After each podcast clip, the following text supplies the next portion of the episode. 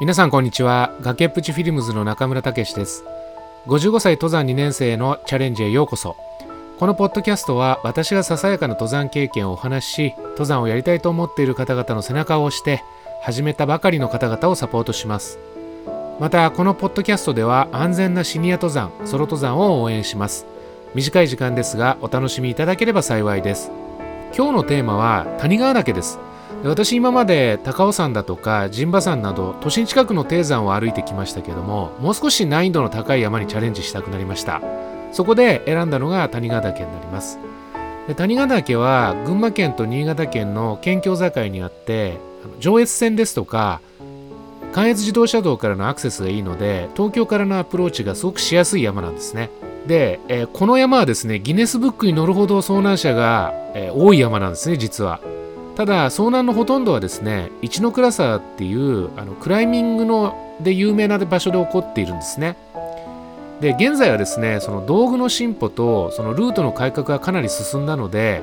えー、遭難者の数っていうのはずっと少なくなってます。で、標高はせんきゅうひゃくななじゅうななメートル、まあ、にせんメートルにも満たない山なんですけれども、すごくあの急峻で気温が低くてですね、この森林限界がせんごひゃくメートルっていうですね、非常に低いところにあるんですね。なのでまるであの北アルプスに登ったかのような風景を楽しむことができるっていうのがですね、特徴になってます。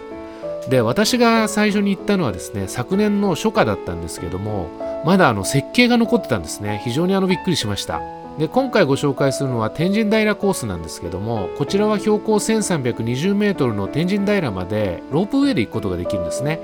なので比較的誰でも容易に、えー、山頂まで行くことができるようになってます。ロープウェイの山頂駅から、えー、山頂まではですね、往復で よん、ごじかんぐらいです。で、私はですね、東京を車で深夜に出発して水上のですね、インターチェンジを出た後、一般道をだいたいさんじゅっぷんぐらいですね、国道を走って、えー、しちじのですね、谷川岳ロープウェイの始発に乗りました。で、体力のある方はですね、ロープウェイに乗らずに、えー、西黒尾根っていうですね、尾根道を登っていくっていうのもいいかもしれません。ちなみにこの尾根はですね、日本三大急登の一つで相当手強いです。私もいつかちょっとチャレンジしてみようかなとは思ってます。ロープウェイの終点から避難小屋っていうところまではですね、えー、起伏の少ない割と楽な道でですね、まるでハイキングコースのような感じです。で、歩きながら周りの山々をですね、こう見ていく余裕もあります。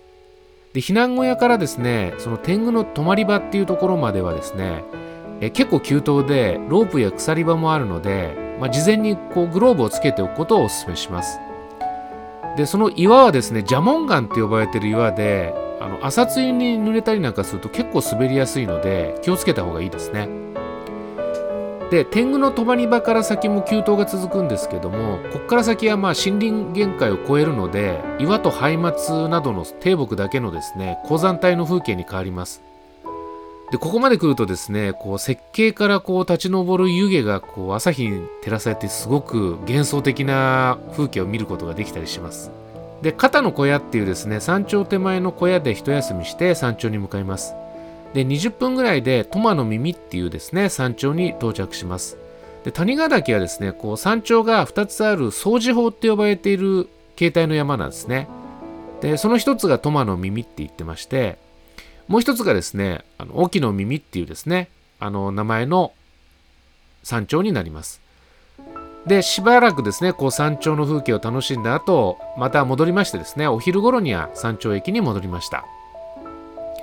で、谷川岳に登る時のアドバイスなんですけれども、あの登山道の特に登りの時の右側はですね、あの木々が見えて隠されていることが多いんですけども、実際は切り立った崖になっていることが多いので、あの結構危険は危険です。まあ、気をつけて歩いた方がいいですね。で、それとですね、これあのたまたまその山頂で会った人に聞いたんですけども、あの紅葉シーズン、今のシーズンですね、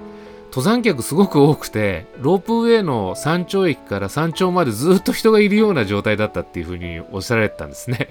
なのでできるだけですね、この紅葉シーズンは平日に登った方がいいのかなというふうに思いました。はい、今日のポッドキャストはこれでおしまいです。お楽しみいただけましたでしょうか。え次回もですね、えー、楽しみにお待ちください。ご清聴どうもありがとうございました。